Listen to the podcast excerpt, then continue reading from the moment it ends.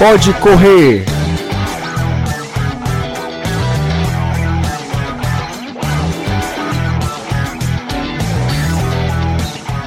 Olá pessoal, bem-vindos a mais um episódio do Pode Correr, né, o podcast de corridas de ruas do Sistema Verdes Mares. Meu nome é Renato Bezerra. Meu nome é Liana Ribeiro e juntos a gente faz esse podcast aí que tem por objetivo ver se a gente morde vocês com o bichinho da corrida aí em casa, porque nós dois já fomos mordidos, né, Renato? Já, e olha, é irreversível. Até o momento, é. não tive cura. É, eu vou resumir, eu comecei a correr seriamente há um ano, já fiz uma meia maratona e tô amando, amando correr mesmo. Quase todo domingo eu invento uma corrida para fazer, fora os treinos semanais que eu tenho.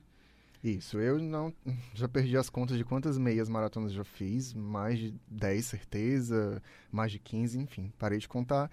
Já tenho três maratonas no currículo e estou pensando em fazer a quarta em 2020, se Deus quiser. Legal, mas assim, a gente inventa de correr e sai correndo no meio da rua? Acho que não, né, Renato? Não, não, é até um pouco arriscado, né? Assim, correr é fácil, mas você tem que ter certos cuidados né, antes de iniciar.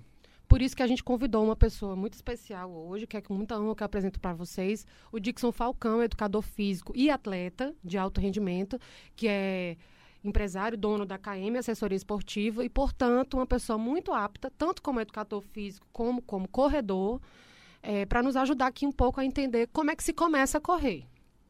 Isso. Dixon já participou de uma outra edição, um outro episódio, né? Seja bem-vindo de volta, Dixon. Obrigado. E agora vamos aí tirar, né? Incentivar um pouco essas pessoas que Isso querem mesmo. correr e dizem que não conseguem, mas não tentam, né? Então vamos é, tornar o caminho para elas mais fácil. Vamos lá. É, olá, vai ser, vai ser um prazer mais uma vez estar aqui com vocês, certo? É, contribuindo aí com algumas informações importantes e dicas relevantes para quem quer iniciar nesse mundo da corrida. Assim Pessoa correr hoje, Dixon a pessoa quiser correr hoje, chegou para ti, está sedentária já, já há muitos e muitos anos, nunca correu, chegou hoje e disse assim, ah, eu ouvi o podcast, eu queria muito começar a correr, que nem a Liana fez uma meia maratona. É possível? Explica para essa pessoa que está em casa como é o caminho das pedras. Vamos lá. É, eu vou falar de duas formas. As que chegam para mim e aquelas que não vão chegar para mim, mas querem começar. Que é interessante também a gente explicar. É, as pessoas que têm interesse em iniciar na corrida, tá? Essas não vão chegar para mim, elas vão começar em qualquer local. Então, o que é que eu recomendo?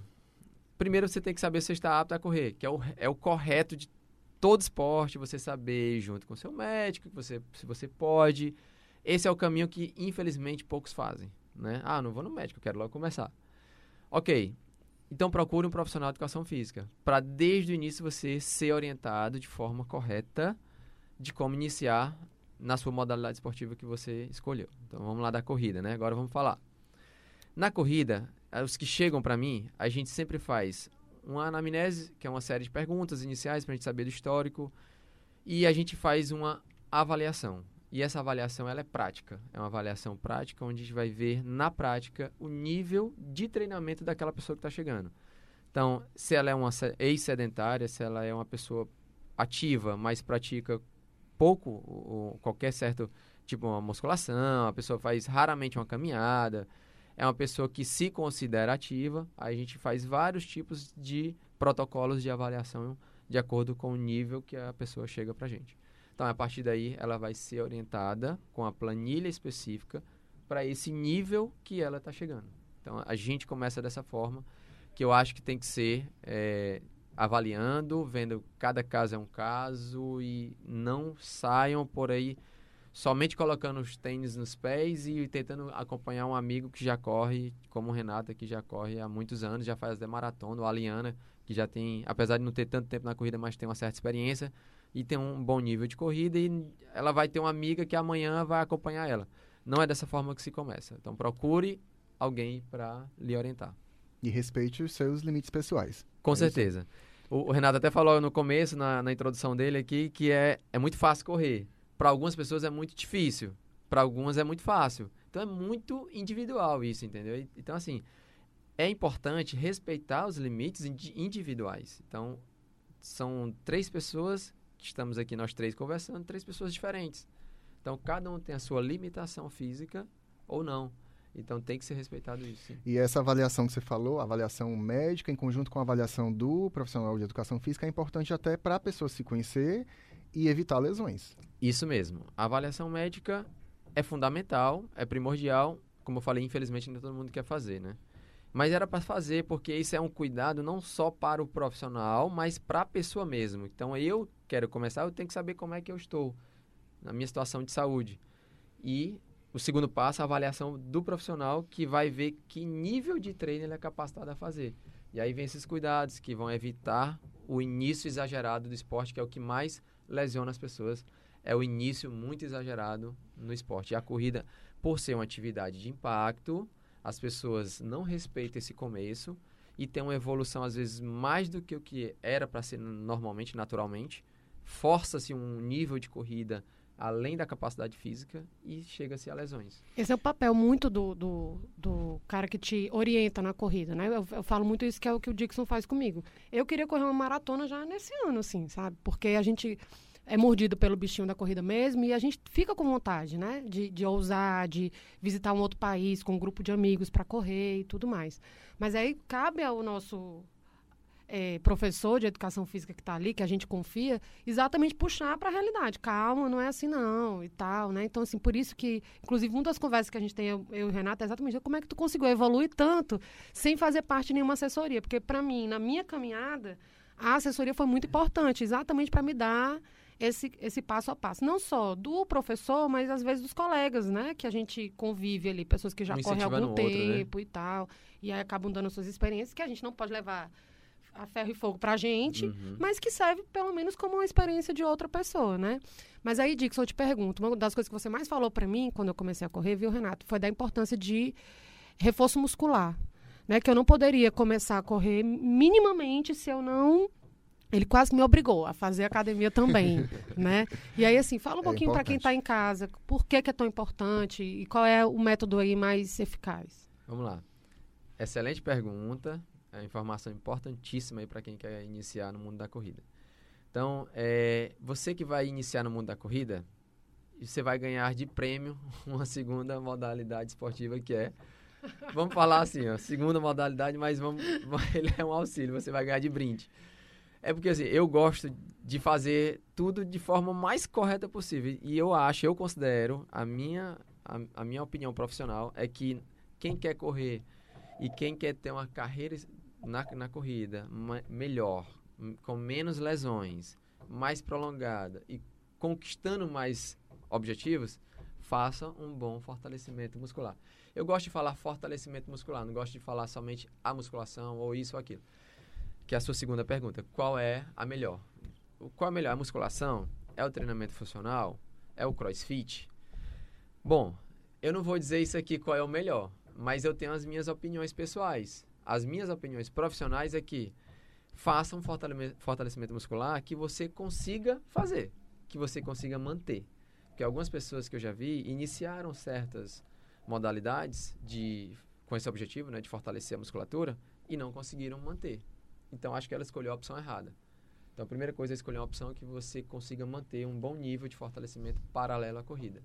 E aí você vai conseguir correr com resultados melhores, né? A, a, tua produtividade na corrida vai ser melhor e você vai conseguir evoluir com risco menores, muito menores de lesões. Dick, se você falou aí, né, constatou que a corrida é mesmo uma atividade de impacto e a gente sabe que o tênis tem um papel fundamental, né, nesse processo. Então, muita gente chega para mim e pergunta, Renato, qual é o tênis que eu compro para começar a correr? Aí eu fico naquela dúvida, meu Deus do céu, o que, que eu vou dizer? Que Porque que dizer, né? tem muitos tênis, tem muitas opções. Uhum. Que dica você dá para as pessoas escolherem um tênis é, ideal para elas? Né? A gente sabe que tem que ser uma coisa confortável, uhum. enfim, porque é impacto e tudo. Mas como é que as pessoas podem se orientar nesse sentido? Vamos lá, realmente é difícil, como você falou, é difícil de, de responder. Por quê? Porque tênis é muito pessoal, certo? Tênis é muito pessoal. Mas a gente sabe da importância de um bom tênis para um corredor. Então, hoje no mercado, a gente tem excelentes modelos de tênis, de diversas marcas. Então, geralmente, cada marca de tênis fabrica diversos modelos de tênis.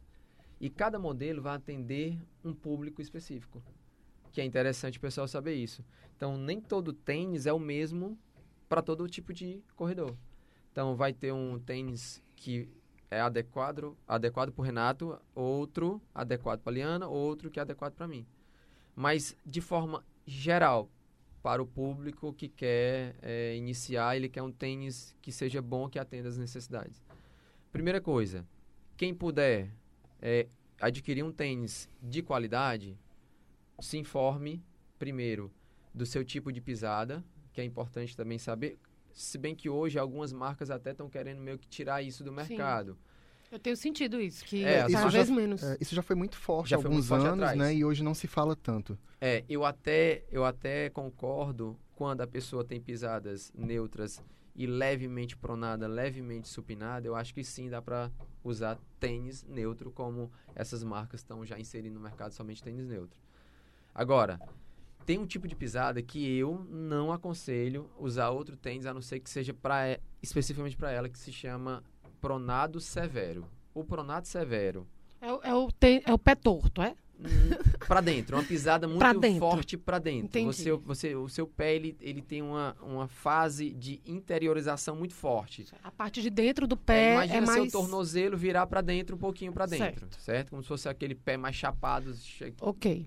Então você vai ver que seu tornozelo, o, o osso do tornozelo, ele meio que aproxima o severo, tá? Ele tá. aproxima em direção ao solo. O severo, ele acontece isso, quando ele pisa, que ele vai finalizar isso a parte Isso é quantos por cento da população, Dick? Isso é muita gente? O severo é muito pequeno. É, é um então, realmente, por isso, pequeno. talvez seja uma tendência das marcas de tênis, Justamente, né? Justamente, ele quer Porque, vender assim, muito tênis, ele não quer vender. Isso. Ele quer vender pro é. mais, é pro neutro. Talvez, aí eu me, aproveito e insiro uma pergunta da história da palmilha. Muita gente acha Precisa. que... Não, acha que, por exemplo, esse severo, aí poderia pegar o tênis neutro e comprar, investir palmilha, numa palmilha. precisa, é verdade. Né? Ele podia ser uma forma de compensar, talvez, né? isso. né? E aí daria certo você comprar um tênis neutro e botar uma palmilha específica para fazer uma, uma correção ou sustentar essa, essa pronação severa. Mas é, só concluindo, é importante sim um bom tênis, viu, Renato? É importante um bom tênis, é, as pessoas que vão iniciar na corrida. É, eu não vou dizer que, ó, compre o um modelo tal, porque tem infinitos modelos, mas quando você for comprar o seu modelo de tênis, sua marca, enfim, que você escolher, procure uma boa opção se você puder ter pessoalmente essa informação do nome especificamente falando e da marca e o modelo específico, perfeito. Se não, vá em lojas esportivas ou pode buscar em sites. Tem muitos... Isso mesmo não quer dizer que, mesmo indo com o nome, com a referência, vai, que vai dar certo. Porque tem Isso. aquela história da sensação mesmo Exatamente. no Se pé, né, Dixon? sentir que tá legal é. em ti ou não. É. Quando você não, não, não tem a experiência, como nós já corremos há alguns anos, a gente sabe exatamente quais são os tênis que nos fazem bem, que são confortáveis e tudo. Quando você não sabe, você está começando agora, você tem que experimentar. É. Você tem que pisar, saber se aquele amortecedor é bom para você. Oh, vou fazer né? uma pergunta para vocês dois aqui, que são atletas. A né? gente, só para falar, podcast pode até falar nome, viu, gente? Pode? Pode, a gente pode falar de nome, falar de valor, pode. Olha, podcast legal. pode. Legal. Meu irmão, Jaime, que está me ouvindo aí, tem um podcast muito legal também, que me falou, Liana, em podcast a gente pode até legal falar de preço, de nome. É, porque aqui ouvinte, é uma coisa, né? uma conversa realmente informal. Uhum. É, vamos lá, fazer uma pergunta a vocês. Vocês gostam mais de tênis mais macio, mais confortável ou muito mais leve, mais minimalista? O que é que vocês gostam? Então, eu tenho dois tipos. Aí, viu? São informações. É, o, meu tênis do, o meu tênis do coração, que, que é para correr maratonas, é são os macios. No caso, agora que eu sei que eu posso falar, é um tênis da Adidas. É, Ultra um tênis, Bush? É Ultra Bush, é o meu tênis favorito, eu só faço meias e maratonas com ele. Legal. Mas as minhas provas de 5km eu faço com tênis mais levinhos. Certo. Tênis da ASICS, da Nike, e aí não, não, não tenho muita noia de, ah, é o tênis tal.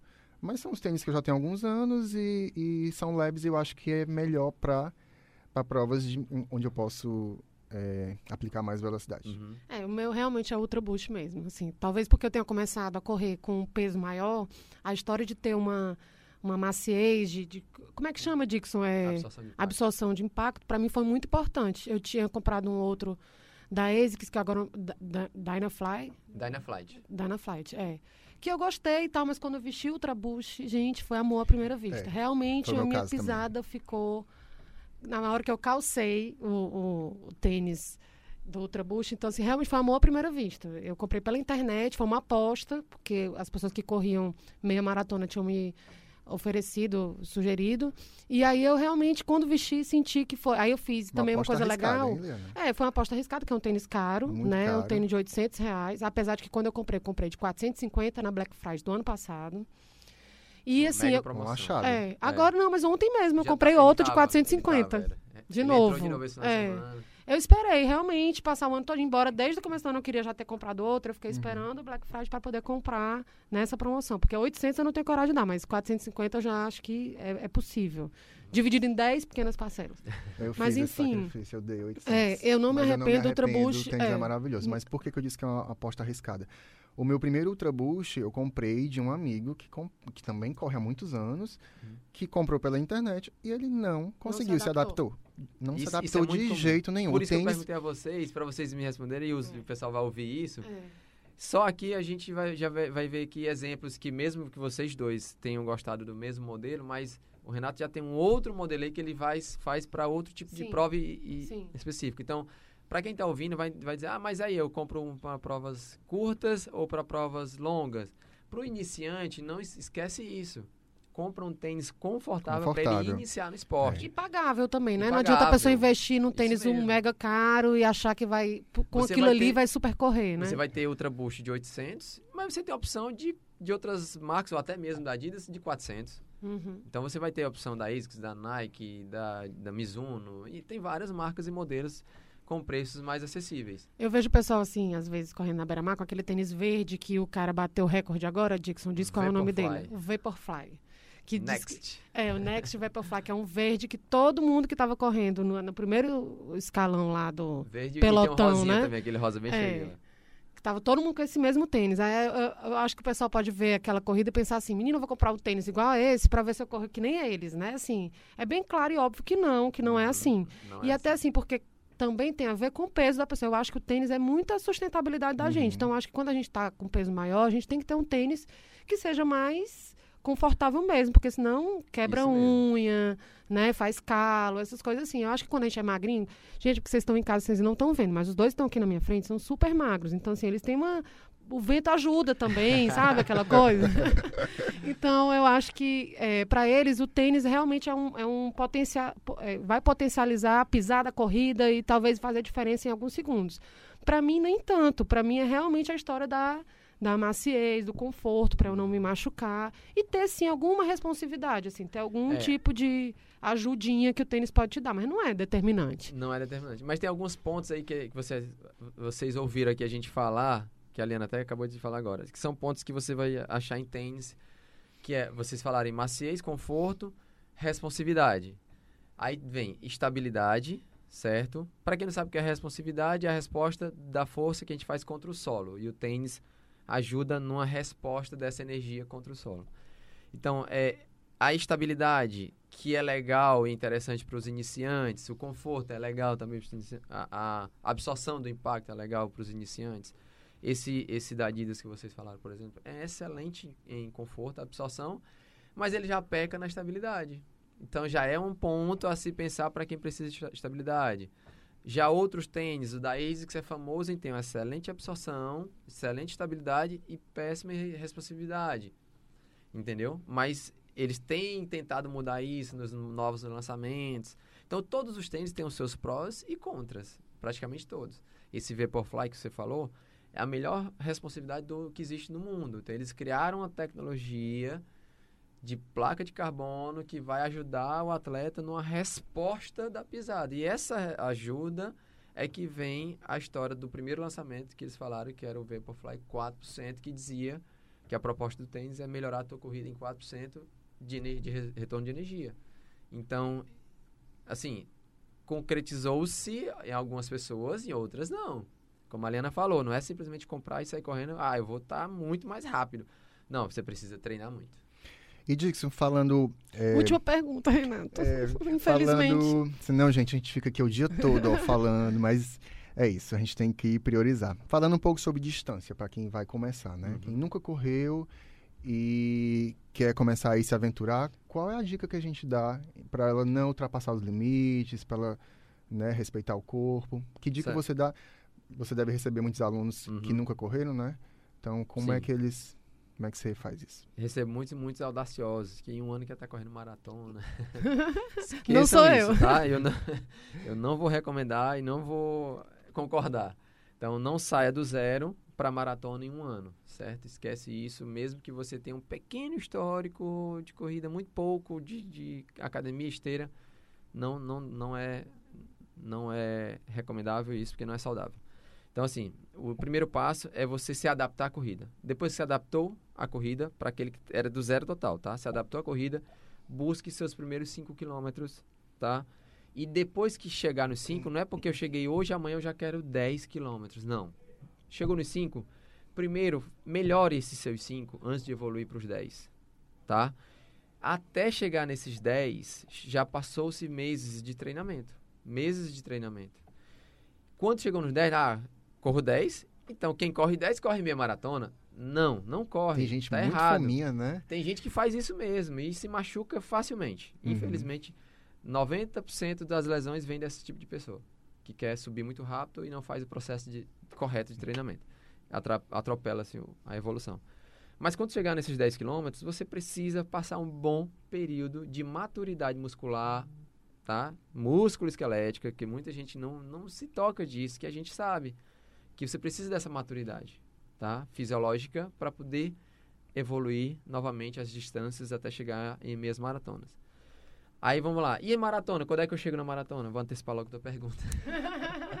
Hoje tá com, acho que ele está com vontade de ser jornalista também. e olha que as perguntas são todas ótimas. Seriam realmente as que eu faria. então vamos lá. Maratona.